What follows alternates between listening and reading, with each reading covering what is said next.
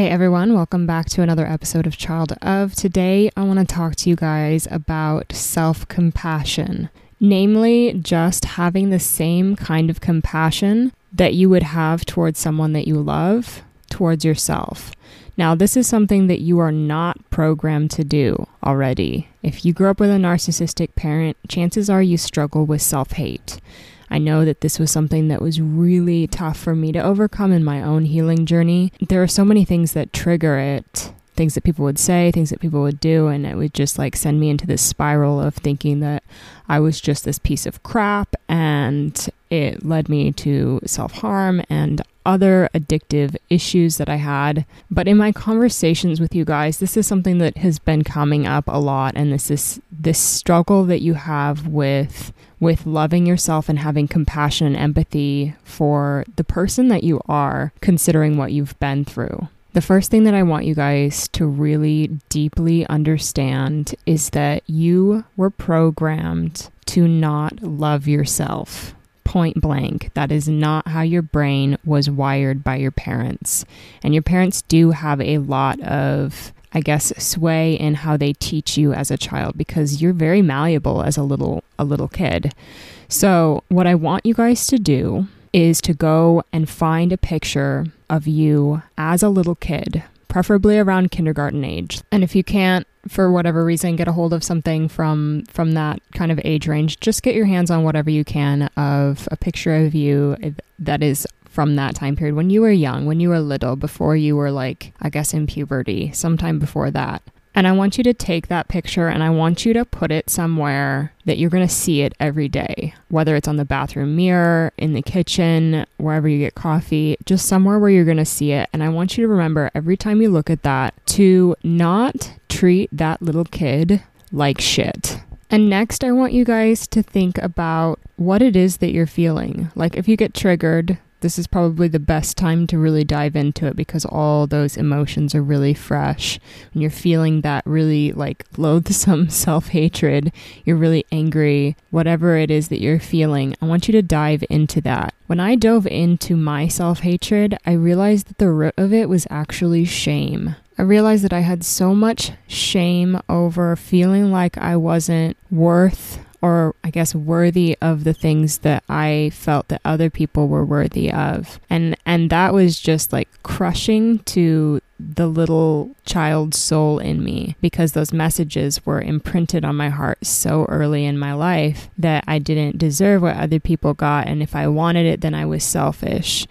So basically that that shame was a wound for me for a really long time and when it was activated it it revealed itself as self-hatred because I was I was angry that I didn't in my own mind deserve what other people deserved or was worthy of what other people were worthy of. And I wanted those things, and then I felt selfish for wanting them. So it was just this vicious cycle of wanting, feeling shame, and feeling unworthy, and then hating myself.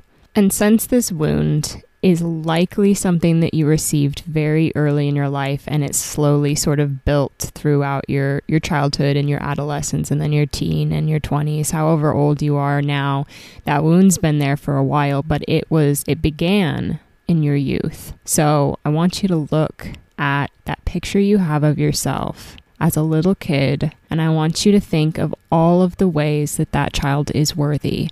And it's going to be a lot easier than if you looked at a picture of yourself now, because as a child, you were so innocent, you were so vulnerable. And I think that we have more nurturing feelings towards that which is innocent. I know it's hard for me to like look at myself and, and feel compassion, but when I look at the child version of myself, it just something clicks and I'm able to access a a deep tenderness that I don't think that I would have been able to to access without that visual help.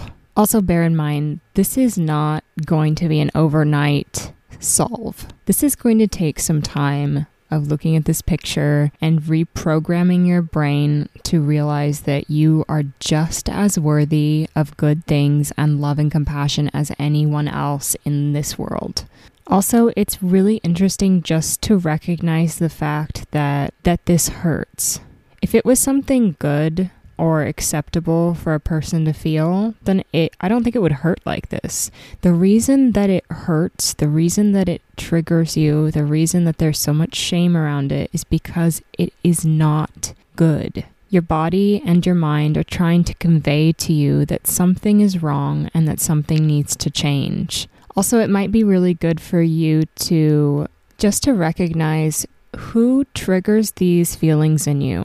Likely it's your narcissistic parent at the very least, but there may be other people in your life who really trigger this deep shame and self hatred in you. Pay attention to that and figure out if it's something that the relationship is bringing up that maybe is it's being being brought up in a healthy way because that can happen but likely that relationship is triggering these wounds because there's something in that relationship that is toxic. For example, um, I think it was six or seven years ago, I was dating an ex and I had this wound really deeply triggered on my birthday. And it was because my partner at the time, my ex, had not even said happy birthday to me and literally made no time to like celebrate that with me that day or even that week.